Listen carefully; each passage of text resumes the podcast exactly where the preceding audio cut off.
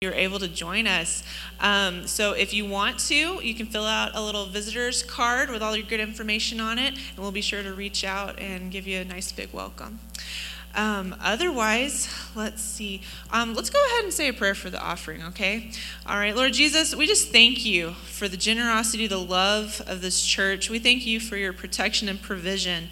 Lord Jesus, and I'm just excited to see where these funds take us in the future. In Jesus' name I pray, amen. All right, just a few announcements to go over. Um, first off, if you missed the baby shower thingamajig, don't worry, you're not too late. We still have some lovely little cards that you can um, scan the QR code. You can get on and pick out a couple of things um, to help with our kids' classes.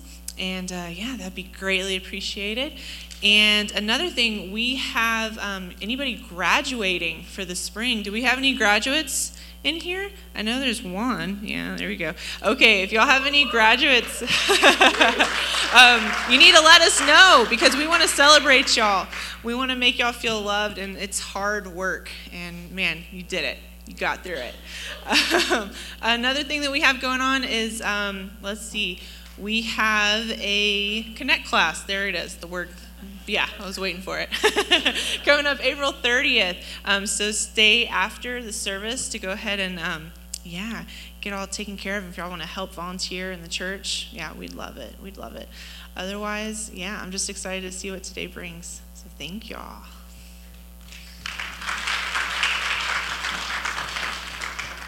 All right, I want to welcome a family that's visiting us this morning uh, from all the way from Hamilton, Ontario.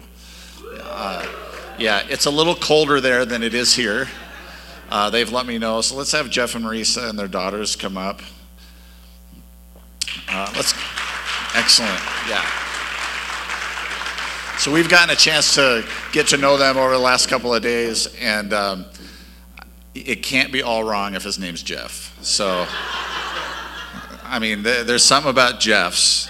Now, a funny thing happened. Uh, we were at lunch yesterday, and uh, uh, Marisa says, Hey, Jeff, can you get me a chocolate milk? And I just naturally thought it was me and reached in and got her one. And, and then she's looking at her husband, and I'm like, Oh, yes, there, is, there, are, there are other Jeffs in the world. It's not just me. So, anyhow, uh, uh, Pastor Jeff is going to give us a word this morning, but first he's going to introduce his family.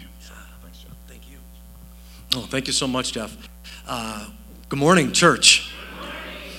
We, uh, we are so delighted to, uh, to spend this weekend with you all, and we've just loved spending time with Pastor Jeff and his wife, and with uh, um, and uh, with Pastor Steve and Barbara. It's just been so wonderful and getting to know them. We got to know uh, Pastor Steve uh, a little while ago, probably the last six months, and uh, we've got a chance to get to know them a, a little bit, and that has been and getting to spend some time with other folks in your church this weekend has been such a delight for us. And to get to familiarize ourselves a little bit with the city of Albuquerque has also been wonderful as well. Let me give you introduction to the Anderson, uh, the Anderson family.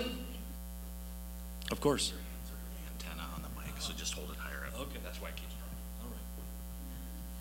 I need special instructions apparently on how to hold a microphone. this is our youngest daughter, Isabella. Isabella. Isabella's a senior in high school, and uh, she's super fun, funny. She's creative. She's a bit of a, a, fashionista and loves things like design and art and creating things. And uh, she's also got a real sensitive spirit and uh, uh real. Um, uh, yeah, just compassion for people that we really love and are, and are proud of. And this is our older daughter, Olivia. Olivia is a, uh, a junior in university, and uh, her goal, her pursuit is to finish her undergrad at university and then go on to law school and to be a lawyer. And, uh, right? Right? And uh, so, um, uh, Olivia is, is someone who just loves righteousness, loves justice, loves God, and uh, we're just you know so proud of her as well. And uh, this um, this is not this is not a sister. this is my beautiful wife, uh, Marisa.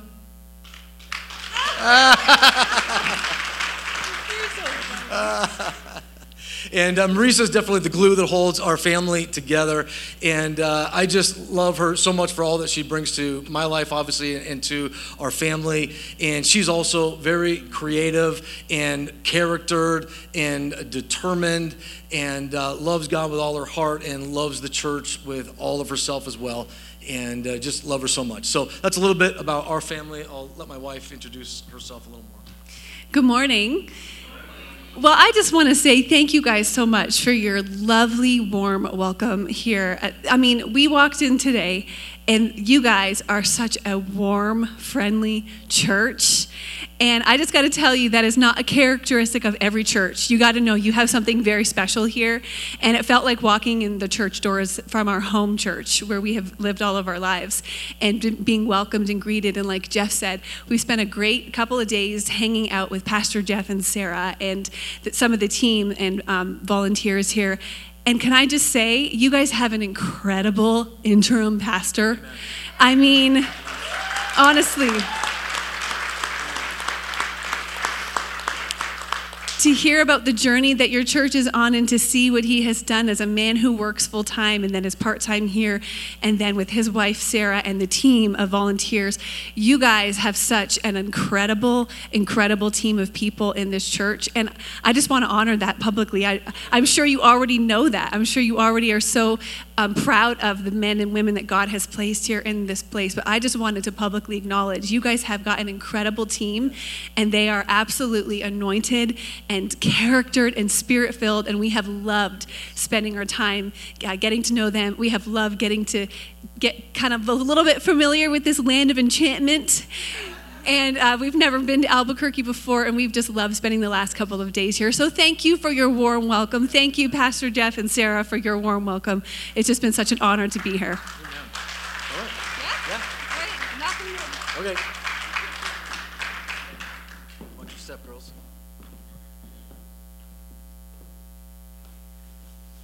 All right. Just quickly, you know, pretty much uh, all of our lives have been centered around Jesus and his church. Our home church, Living Hope, uh, has been my church since I was 15 years old. And my wife uh, was literally uh, born. Uh, her parents were the pastors of Living Hope, and so she was born uh, as a part of that church. And so our lives have pretty much been centered around Jesus and his church. I wanted to be a pastor uh, literally since I was a kid. I was telling Jeff yesterday that in uh, the early years of my family being Christian and following Jesus. My family was Catholic, and uh, when I was, I remember when I was really young, wanting to be a priest. And thank God, He let us he led us somewhere else where uh, I could serve him as a pastor, but also have a family. So I, I, I went and studied uh, theology at uh, Portland Bible College, and we have been serving our church in various ways and in various forms of uh, leadership for the past 25 years. And, uh, you know, over several years, uh, we felt that God was doing something in our heart and that He wanted to open the door for us uh, to a new place and into a new season. And so, probably about a year ago, uh, we really felt the Lord not only kind of indicating that He wanted to open the door into a new place or new season in a new place, but that now was the time when he wanted to do that. And, uh, you know, we were chatting, you know, it's, uh, it's always neat to see the ways in which God will confirm His will to us. Am I right? And uh, I remember that uh, we were chatting with a, a couple uh, who are ministry friends, and we were just asking them some questions because they had just recently gone through uh, a similar set of circumstances where they had left a role that they had been in for about 13 years and moved on to something else. And so we were just asking them, like, what was that like for you? And how did you know, you know, when was the right time to, you know, take that step? And just kind of seeking them for some wisdom and some counsel. And one of the things that they said to us was this idea that sometimes uh, the nest needs to become uncomfortable in order for the bird to kind of jump out, right? And there was something about that picture of the nest and the bird and the nest becoming uncomfortable for us that just kind of stuck with us that was meaningful to us. So, you know, fast forward a number of months and we, uh, you know, continue to pray, continue to talk, continue to seek God. Finally, we get to the day where we sit down with our lead pastors at our church and we say to, to them, that we really feel that this is a God time for us, that He wants to open the door for us into a new season in a new place. And so we're going to take the step of faith and see what God has for us. We don't know yet where we're going to go and where this is going to lead, but we feel like we need to take this step. And we feel like we need to do this now. And so we inform them that we would be leaving no later than the end of the calendar year and give them a lot of time for, you know, finding replacements and training and all, all the details, right? So we do all of that. It's this big, exciting moment. We're stepping out, and everybody should be excited, right? Not this guy. I remember literally like the next day, I, uh, I go for a walk around our neighborhood. My oldest daughter comes with me, and we're chatting and talking and talking about what this whole season is going to bring about for us. And I remember that when we finished the walk and, you know, she goes to wherever she goes to in her house, I literally said to the Lord, Oh my God, what have I done? Right? And uh, was just kind of feeling this weight of, there's no going back. It's like you can't put the toothpaste back in right once it's out, right? And uh, so this sense of we don't like we've just we've taken this step because we think we're following God's will, but like who knows, right? And uh, so funny thing, literally two days later, we met with another couple that was planting a church in Hamilton, the city where we're at, and we'd gotten to know them a little bit. And we met with them for dinner and we're chatting with them about Hamilton and about building a church in the city of Hamilton and just trying to encourage them and build them up and, and answer any questions that they had. And when the evening came to an end, we, uh, you know, we prayed for them and you know, I was ready to get up from the table and, and leave. And uh, this gentleman's uh, wife, her name is Claire, she said, uh, Can I pray for you? Now, this was only the second time that we had ever met this couple in terms of spend any time with them at all. And they don't, they don't know anything about any of the details of, of our lives. Nevertheless, that we had just two days before told our church that we were going to be stepping down and launching out into this new thing. Claire says, Can, can I pray for you guys? And so, of course, we say, Yeah, for sure. So she begins to pray, and then she stops and she says, I just saw this picture of a nest that was shaking and these birds that were going out of it. He said, I felt the Lord say to me, Tell them, you've been in this place for long enough. It's time to go. And I was, yeah.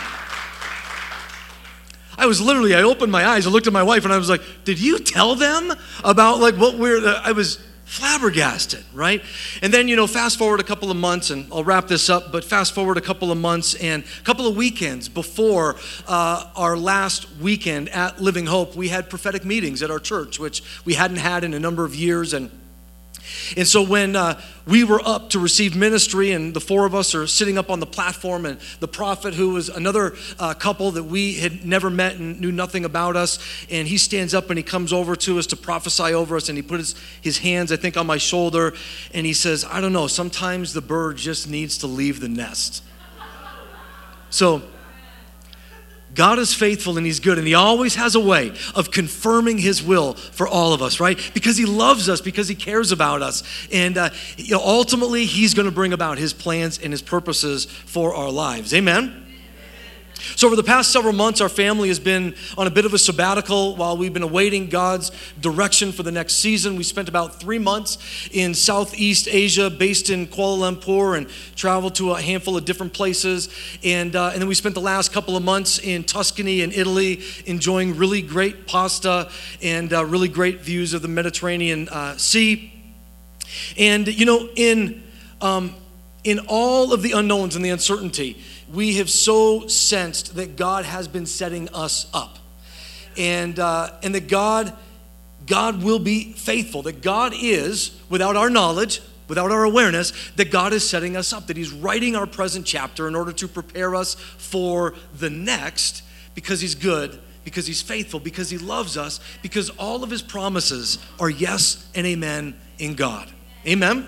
And so today, um, I want to share with you a couple of thoughts from a passage of Scripture that's appropriate for uh, the week after Easter. And my goal here today is to convince you of one thing, and that is that you are being set up.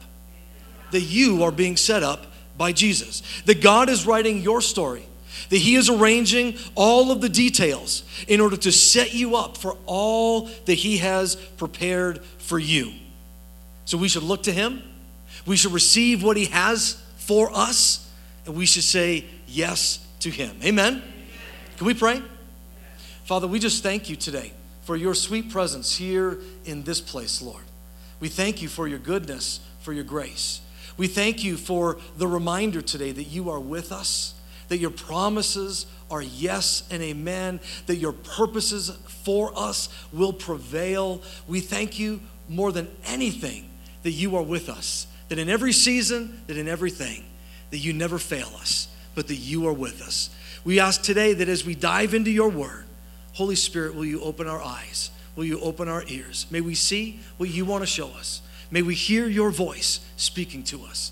And may our hearts receive the seed of your word, that it may bear good fruit in our lives. We thank you for it in your precious name. Amen. Just before I jump into what we're going to, uh, to the scripture that we're going to look at today, uh, I just want to share with you, and kind of in line with what Marisa shared, and you're going to see, I think this is aligned with what uh, I've prepared to share with you today, and, and also just through what this Holy Spirit was speaking to us today through the worship. But uh, before we came into the auditorium this morning, we uh, stopped in at the prayer room, and the prayer team was praying for us. And as they were praying for us, I, I felt the Lord drop something in my heart uh, to share with you today. And so just let me do that, and then we'll jump into the scripture today. And uh, as we were being prayed for today, I just, I felt the Lord say to me, Tell them, I see you. I see you. I want to tell you, church, God sees you, God hears you, God knows you. And I want to tell you that over this weekend is we have spent time with a number of people in your church and your leaders and Pastor Jeff and Sarah and Pastor Steve and Barbara and as we've just spent time with different people in your church. Listen, we have been, I say this in all honesty, we have just been so impressed with your leaders and with how your church has navigated this season. And I feel like the Lord wants you to know that um, your faith has risen like a sweet smelling aroma, and that you have His attention. He sees you, He hears you, He is faithful. And He is the God that when we cry out to Him, when we fix our eyes on Him, when we lift our faith to Him, He comes to us. He's coming, church. Amen? All right. So, uh, today we're going to look at uh, scripture that we're going to look at is John chapter 21, verses 1 to 19. And uh, if you're going to navigate that there to, in your Bible or on your device, uh, you can start to do that. But before we jump into that, I'll just let me set the groundwork here. Have you ever noticed that certain places can stir really vivid memories and even feelings and thoughts? Have you ever noticed that? Yes. Yeah? Uh, I'll tell you a quick story. Um, uh, about a year and a half ago, or yeah, about a year and a half ago, some friends of ours, we took like a long weekend vacation uh, near Banff, which is in, uh, in Alberta. And uh, Banff happens to be like about a three and a half hour drive from a small town in the middle of the Rockies in Cranbrook that is called, uh, in, in the Rockies in British Columbia, named Cranbrook. Now, Cranbrook is this little town that I lived in until I was about 11. So, being really close with these friends who are really close to us, one day I said, You know, do you guys want to see Cranbrook? We could drive down there. It's a beautiful drive, you know, through the middle of the Rocky Mountains, and we can go to Cranbrook, and then you can see some of the places that, you know, where I grew up and get to know a little bit about Jeff's history. You know, we had this joke, right? That one of the things, fun fact about me, is I'm afraid of mushrooms. You heard that right. Not I don't like them, I'm afraid of them. What I mean by that is, is uh, when I was just a little kid, I don't know how old I would have been, like maybe six, seven, I'm playing in the backyard uh, of our house in Cranbrook, and I'm eating mushrooms. Uh, out of the backyard, right? Enjoying some mushrooms out of the backyard, and uh, not the garden, just the backyard. And uh, my mom, she sees me, and she comes to the door and she says to me, Jeff, don't eat those mushrooms. They could be poisonous.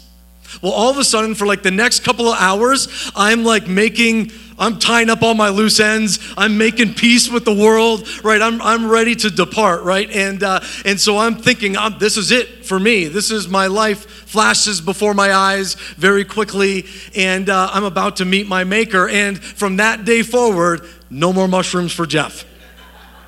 So we would always joke around with our friends about me not liking mushrooms and being afraid of mushrooms. And so we go to Cranbrook this one day. And so I'm able to drive around Cranbrook and say, here's where I went to elementary school, and here's where my, my grandparents lived, and here's where my parents grew up, and here's, you know, the church that we went to. And then I'm able to say, and here's the house where I ate the mushrooms in the backyard. And this is why I don't eat mushrooms to this day, is because of what happened in the backyard of this house. And I was really struck driving around Cranbrook all these years later at how being in all these different places stirred such strong emotions within me and such strong memories. Because places have the power to do that to us, don't they? Or how about this? I don't know if any of you have ever felt before like you're being set up. Have you ever felt that way? Like, say, for a surprise party. How many of you have ever been on the receiving end of a surprise party?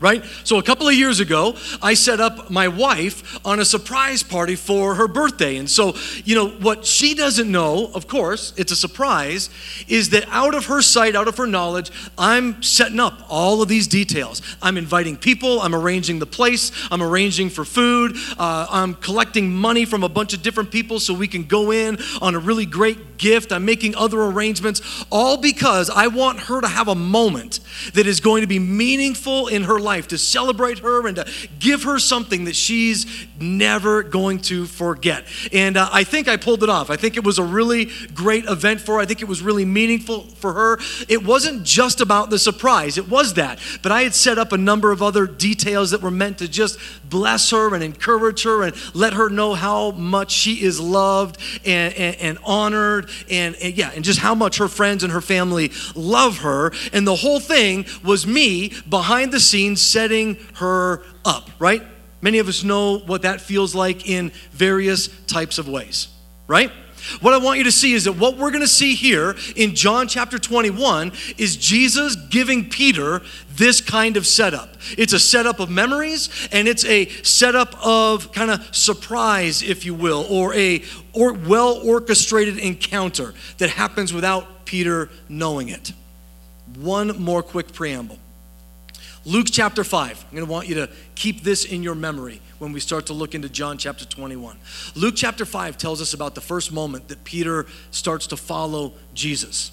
And what it tells us is that uh, Jesus is teaching some people on the beach, and Peter is in his boat and he's been fishing. He's been fishing all night and he hasn't caught anything. And Jesus gets into the boat. They push off a little bit from the shore. Jesus wraps up his message. And then he says to Peter, Hey, Peter, why don't you throw the net out over on that side? And Peter says to Jesus, Listen, I'm a fisherman by trade, and I've been fishing out here all night, and we're tired. We want to go home, and we haven't caught anything. But because you say so, I'll throw the net over onto the other side. And so he throws the net onto the other side, and they there's this miraculous catch of fish that comes. They can hardly bring it back into the boat. And Peter's response in that moment is he recognizes that I'm in the presence of something, someone here that is holy, that is special, something that is transcended here. And he falls to his knees and he says to Jesus, He says, Depart from me, get, get away from me, Lord, because I'm a sinner. And Jesus instead lifts him up and he says to him, No, no, from now on, you're going to be fishing for people. And then it says from that moment on, Peter, along with some of his friends, they followed Jesus. Now listen, this is what I want you to remember is that in Jesus' day in first century Jerusalem, when a rabbi or when a teacher, when they invited someone to follow them, they had to go through a pretty rigorous series of tests and interviews. And as the rabbi or the teacher was observing and listening and analyzing, what he was wondering within his own mind was do I think this young man has what it takes to be like me and to do the things that I do? And if after listening and analyzing and hearing and discussing and all those things, if the rabbi or teacher's conclusion was, yes, I believe this young man has what it takes to be like me and to do the things that I would do, he would say to that young man, Follow me. And so Jesus has this moment where Peter is saying, Get away from me, I'm a sinner. And Jesus' response is, No, no, from now on, you're going to be fishing for men follow me. What's he saying to Peter? He's saying, Young man, I believe you have what it takes to be like me and to do what I do. Amen? So, We fast forward about three and a half years of being with Jesus, and Jesus is crucified. He dies. He rises from the dead, which is what we celebrated uh, last weekend. In Mark 16, it tells us that Mary Magdalene, she shows up at the tomb where she encounters an angel who says to her, Go and tell the disciples and Peter. The angel specifically mentions Peter. It says, Go and tell the disciples and Peter that they are to go to Galilee where they will see, uh, that I've gone ahead of them to Galilee where they will see me. Notice that. I've gone ahead of them. Almost like Jesus is making some arrangements while he waits for them. And so in John 20, the previous chapter, John is going to lay out over these two chapters three separate appearances of Jesus to his disciples after the resurrection. The first happens on the evening of Easter Sunday, of Resurrection Sunday. The disciples are all gathered in a room, the door's locked because they're terrified of the Jewish authorities. Jesus shows up in the room.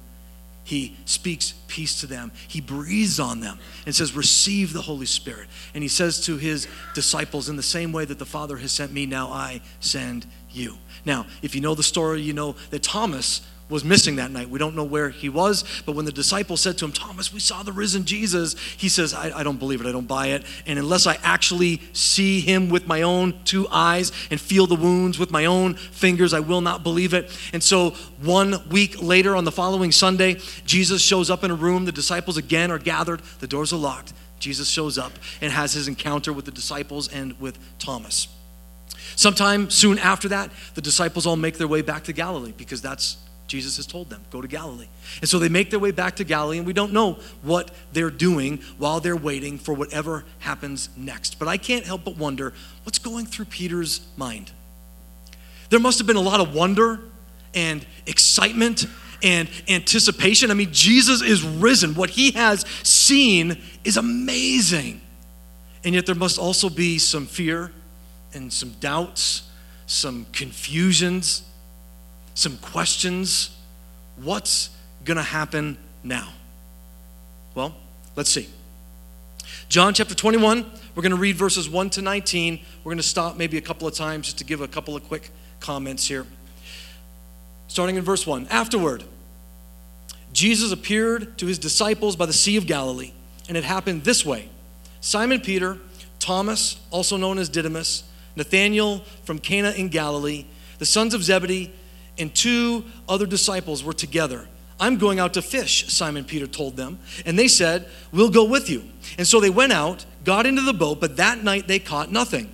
Early in the morning, Jesus stood on the shore, but the disciples did not realize that it was Jesus. And he called out to them, Friends, haven't you any fish? No, they answered. He said, Throw your net on the right side of the boat, and you will find some. And when they did, they were unable to haul the net in because the large number of fish. And then the disciple whom Jesus loved said to Peter, It is the Lord. And as soon as Simon Peter heard him say, It is the Lord, he wrapped his outer garment around him, for he had taken it off, and he jumped into the water. The other disciples followed in the boat, towing the net full of fish. Thanks, Peter. Right? They got all this fish, they can't bring it in. Peter just jumps into the water and goes swimming, leaves them to clean up the fish. So, net full of fish, for they were not far from the shore, about a hundred yards, when they landed. They saw a fire of burning coals there with fish on it and some bread. And Jesus said to them, Bring some of the fish that you have just caught. So Simon Peter climbed back into the boat and he dragged the net ashore. It was full of large fish, 153 to be exact. But even with so many, the net was not torn. And Jesus said to them, Come and have breakfast. None of the none of the disciples dared ask him, Who are you? For they knew that it was the Lord Jesus. He came, he took bread, he gave it to them, and he did the same with the fish. This was now the third time that Jesus appeared to his disciples after he was raised from the dead. Okay, so let's take a look at this quickly here. So, the disciples, they're hanging out in Galilee. They're waiting for whatever is going to happen next. It's in this moment of waiting not knowing of all the uncertainty that Jesus is out of sight behind the scenes, unknown to them. He is making all the arrangements. He is orchestrating a moment of encounter for Peter that will be life changing for him. It's a well choreographed setup. Let's take a look at the first. There's actually two setups here. We'll look at the first setup, and that is that Peter goes fishing. So we've read this already that they go fishing, they catch nothing. In fact, let's take a quick look here at comparing what we talked about at the beginning in Luke 5 with what we see here in John chapter 21, because this is the setup. We see that in Luke 5, they were fishing on the Sea of Galilee. In John 21, they're doing the same. In Luke 5, they fish all night, they catch nothing. In John 21, the same. Jesus shows up in the morning. That's a message right there for another day. But Jesus shows up in the morning, same thing in John chapter 21. Jesus tells them to cast their net one more time, which is followed by a miraculous catch of fish. Same thing in John chapter 21. Here's where it gets a little different. In Luke chapter 5, Peter's instinct is to push Jesus away, is to distance himself from Jesus. He falls to his knees and he says, Depart from me, Jesus, because I'm a sinner. But in John chapter 21, something different happens. No, no. Peter jumps into the water and he goes to Jesus. What a difference three and a half years makes, right? Finally, in Luke chapter 5, it says that Peter, uh, that Jesus lifts Peter up and P- Peter begins to follow Jesus from that day forward. And we'll see what happens with that if that comparison holds true. But I wonder how many of us here today can relate to Luke chapter 5, Peter that when we consider our own sense of guilt sometimes, our own struggles with sin, our own feelings of shame, our own insecurities, our own fears, our own discouragement, our own disappointments, if we don't have moments where our instinct is to distance ourselves from God. How often do we do that? I know so many times in my life when I've needed Jesus the most there's been this internal instinct that has wanted to distance myself from him when what we need to be is John chapter 21 Peter, who will jump into the water and who will go to him. Who will go to him. We see here that the remedy to our guilt and our shame is to spend time with Jesus, not distance ourselves from him. Spending three and a half years with Jesus taught Peter, I don't need to be afraid of this man. I don't need to be afraid of him. This man's not interested in condemning me. He's not interested in making me feel guilty or making me feel less about myself. He doesn't have that kind of agenda. I don't need to be afraid of him. Listen, church, we don't need to be afraid of him despite our failures, despite our shortcomings, despite the moments where we're not at our best. We don't ever need to be afraid of Jesus. How do we learn that? Just by spending time with Him.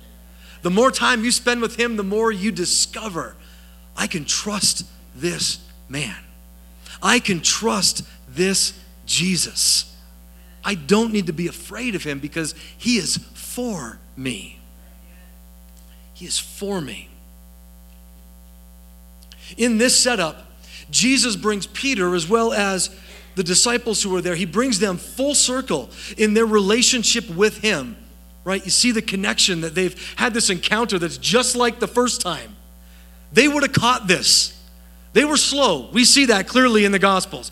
But I think this, even this, was too clear for them to miss entirely, to bring them full circle because Jesus wanted to remind them of who He is and of who they are in Him. A lot has happened since that fateful day in Luke 5, right? Three and a half years, a lot of ups and downs, a lot of twists and turns, a lot of highs, and even a couple lows. And Jesus wants to declare to them, but I haven't changed. My love for you has not changed. My promises have not changed. My purposes have not changed.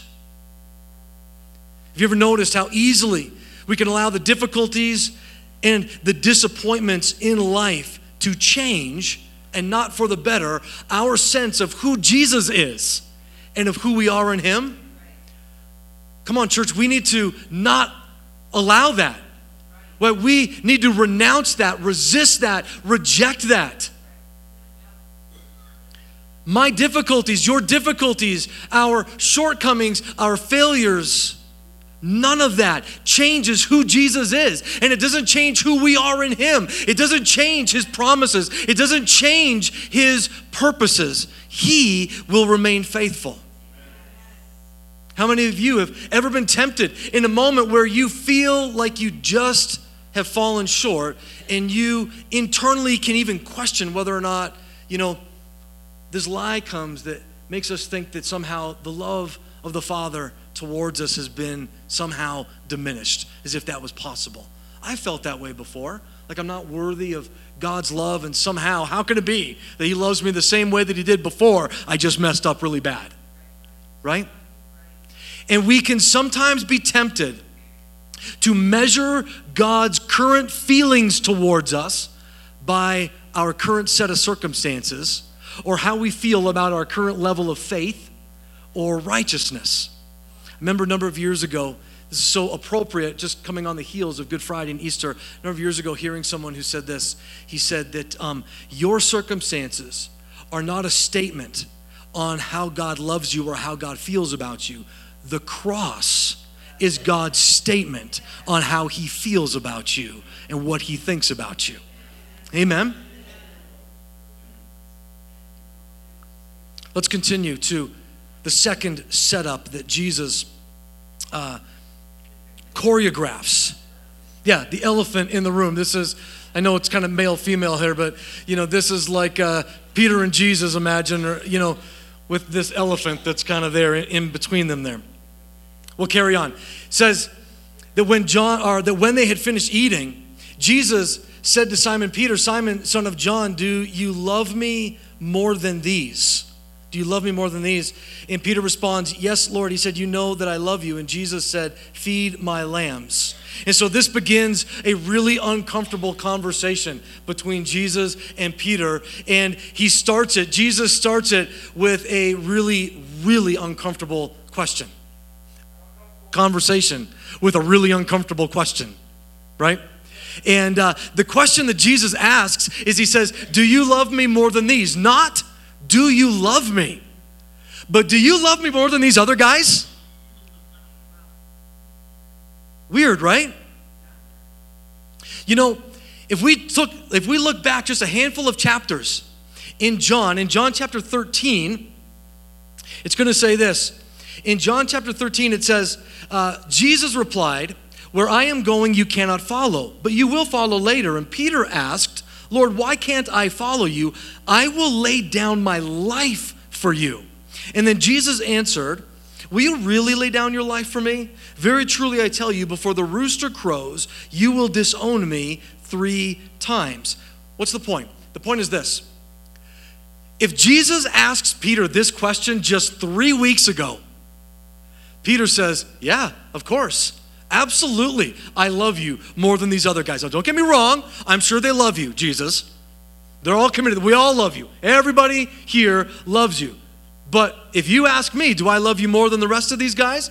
Absolutely. I'm ready to lay down my life for you. But Peter can't say that anymore. His actions have now betrayed him, right? And so now he can't say that. And so Peter does something interesting. He actually doesn't answer the question. Because the question Jesus asks is, Do you love me more than these? And Peter simply responds by saying, Yes, Lord, you know that I love you. Peter's saying, Let's, let's not talk about that.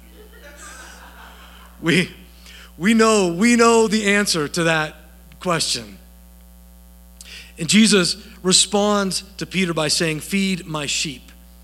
We won't dwell on this much in this very moment, but notice the connection between uh, Jesus' question, Peter's response, and then Jesus' commissioning of Peter. We'll see that through all three questions here. Continuing on. Again, Jesus said, Simon, son of John, do you love me? And he answered, Yes, Lord, you know that I love you. And Jesus said, Take care of my sheep. The third time he said to him, Simon, son of John, do you love me? And Peter was hurt because Jesus asked him the third time, Do you love me? And he said, Lord, you know all things. You know that I love you.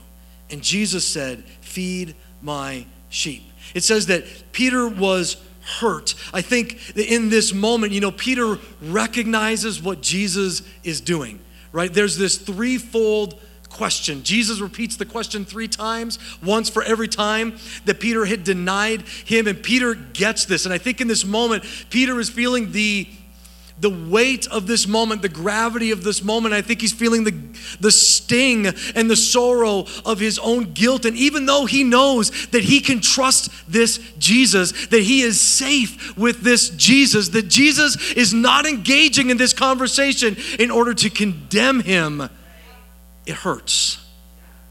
Sometimes the surgeon's knife hurts, but it heals.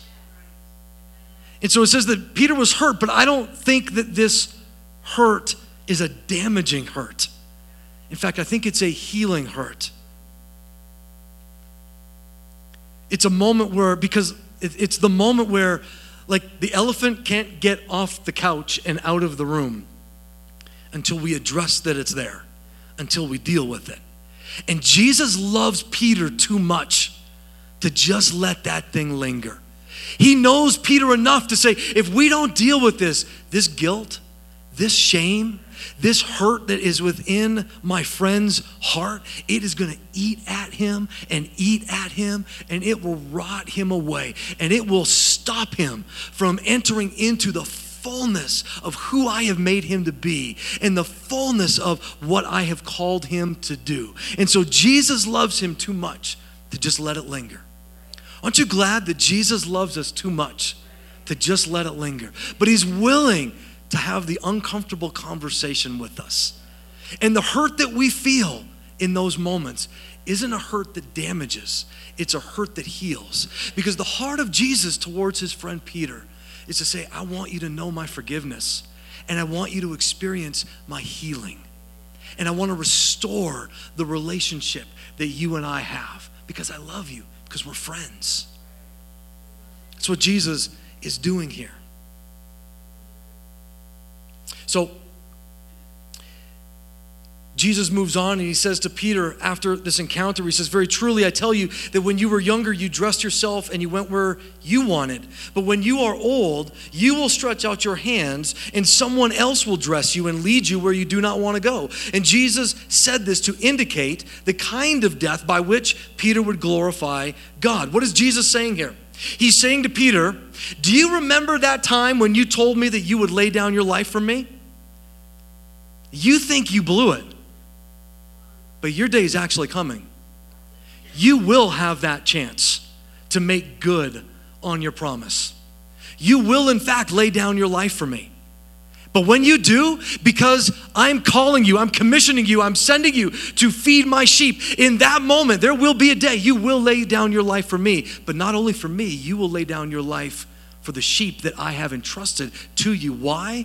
Because a good shepherd lays down his life for his sheep. And then Jesus says, Follow me.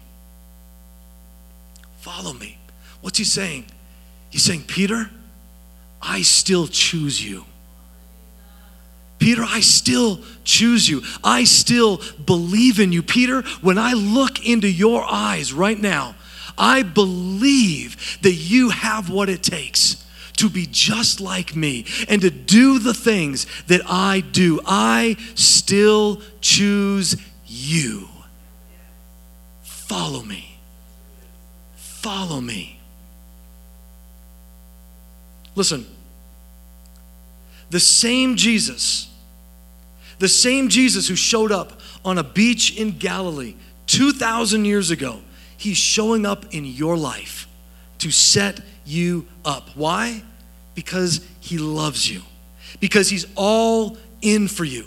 Listen, if Jesus is the King of Kings, the Lord of Lords, if He is the Alpha and Omega, if He is the initiator and the finisher of your faith, then you better know that He is right now writing your story. He is orchestrating your setup. He is positioning you for promise. He is positioning you for purpose. He is positioning you for blessing. Why? Because He still chooses you. Because when He looks at you. He says, You have what it takes to be like me and to do what I do. He chooses you, and He will finish what He started. So, church, Jesus is setting you up. He's setting you up for restoration. He's going, he goes to a lot of trouble to orchestrate this encounter with Peter in which he would experience healing, forgiveness, and a restored relationship with Jesus. And this is his heart for us as well. He goes out to Peter, and out of that experience comes forgiveness, healing, and restoration. Listen, he goes to you as well.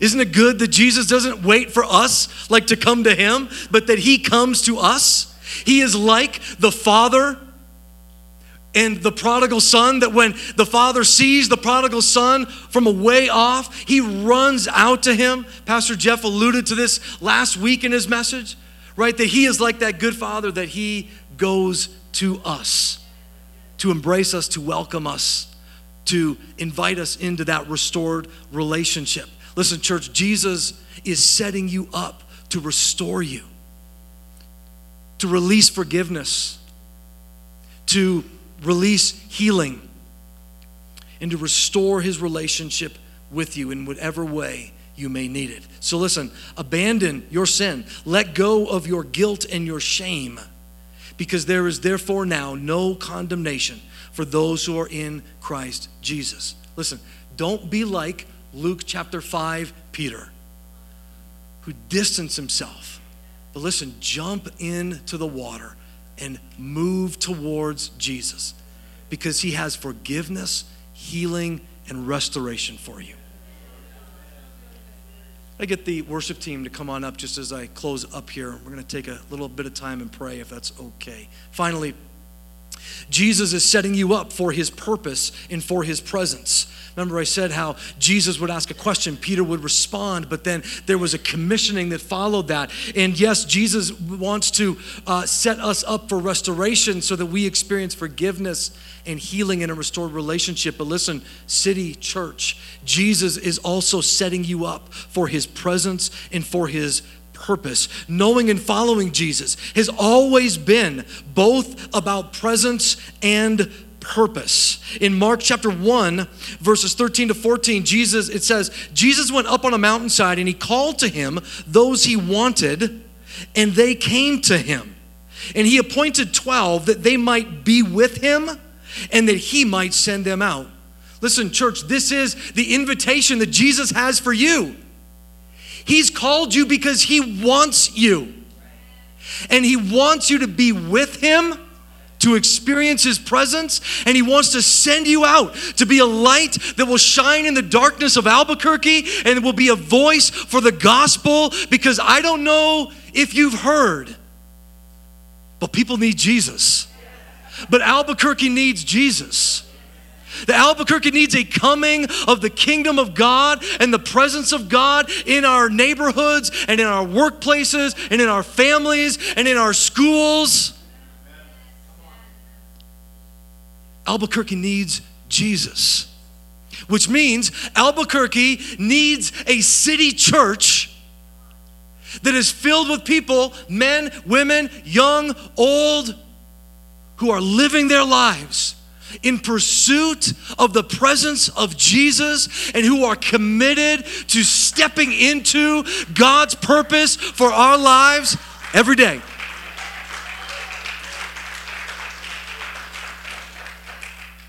We are a people on mission, called to be with Jesus, called to be sent out by Him, called to be a people who are committed to the great commandment that we will love God with our whole person and that we will love one another as ourselves, love our neighbor as ourselves. We are called to be a great commission people, those who will declare the good news of the kingdom of God to anyone and everyone and a church that will give the world a vision of what it looks like when Jesus Christ is King. Listen, we live in a world, I don't know if you've noticed, there's a little bit of polarization going on around. Just a little, right? There's so much conflict, so much contention, so much of everybody doing what it seems right in their own eyes that brings so much division, so much hurt, so much conflict, so much pain. And yet, you know what this is here today? I see a room full of people, men and women, young and old, all kinds of different ethnicities, which is such a beautiful thing. Why are we here? Not because we agree on everything about everything but, but we're here because we agree on this Jesus Christ is Lord. We are here because what we have in common is a shared allegiance to Jesus Christ and a commitment to one another and a commitment to the Great Commission to be a light that shines in the darkness and a voice for the gospel in Albuquerque. We are a people who are on mission. So, Church, City Church, embrace the setup. Embrace the setup. Listen, I was saying to Pastor Steve and Barbara last night, we were having dinner, and I was saying to them, in all of my years of being around church life and in church ministry, and I say this with as much honesty as I can muster. I don't know if it exists on a spectrum or not, but I have never been as excited about the future of the church as I am today. There's so many, listen, anyone can come up with all the causes for concern. But Jesus Christ is our cause for hope Jesus Christ is our cause for faith. Jesus Christ is our cause for anticipation and expectation that we are, that as the people of God, we are about to see a move of the Holy Spirit that I believe will release a new season of the kingdom of God being manifested in our families and in our workplaces and in our neighborhoods and in our communities and beyond. So these are not days for us to shrink back. These are not days for us to admit defeat. These are not days for us to wallow in our shortcomings and in our failures and to believe all the excuses why the promises and the purposes won't come to fail. Well, won't, you know, won't come to pass. No, no. Let me tell you. Jesus says, I choose you. You have what it takes. So let's embrace the setup. Let's trust in God. He is setting you up, church, for restoration, for presence, and for purpose because He still chooses you. So focus your attention on Jesus. Focus your attention on Him. Let Him restore you. Receive His forgiveness.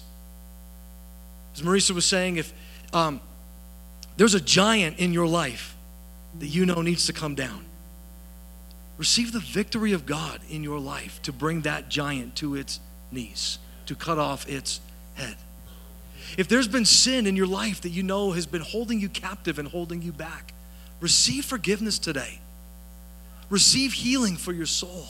Allow the Lord to restore your relationship to Jesus because He loves you and He is for you. Finally, embrace His promise and His purpose. Jesus has an assignment for you. Tomorrow, you wake up and you head out the door to wherever it's going to take you. He has an assignment for you because He's called you to participate with Him in what He's doing in the world. He's called you to be a light that shines in the darkness and a voice for the gospel. Amen. Would you stand with me today? Thank you so much for your graciousness and receiving us this weekend. I look forward to meeting more of you.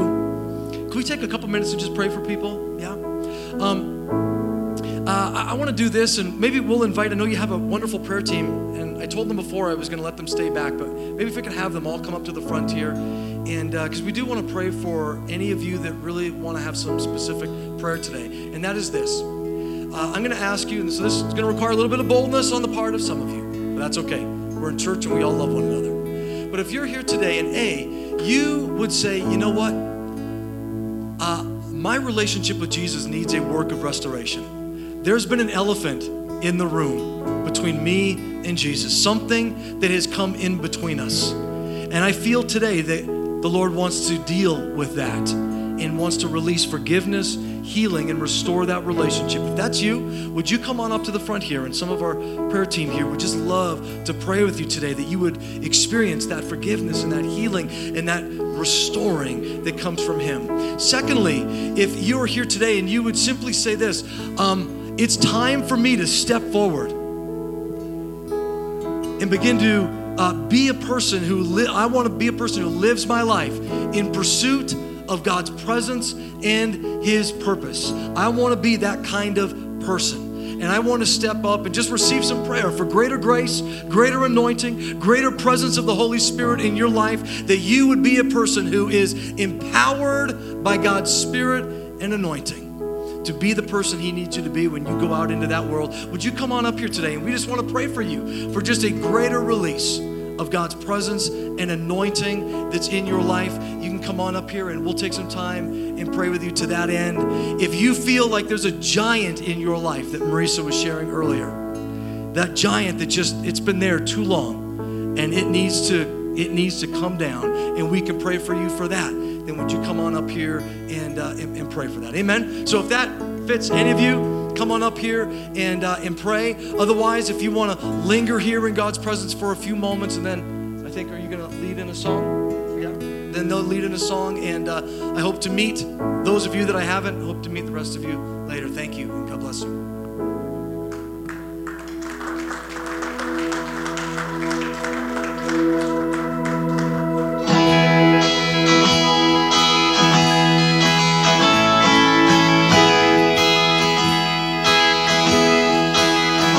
search the world it couldn't fill me. Man's empty place, treasures that fade, never enough. You came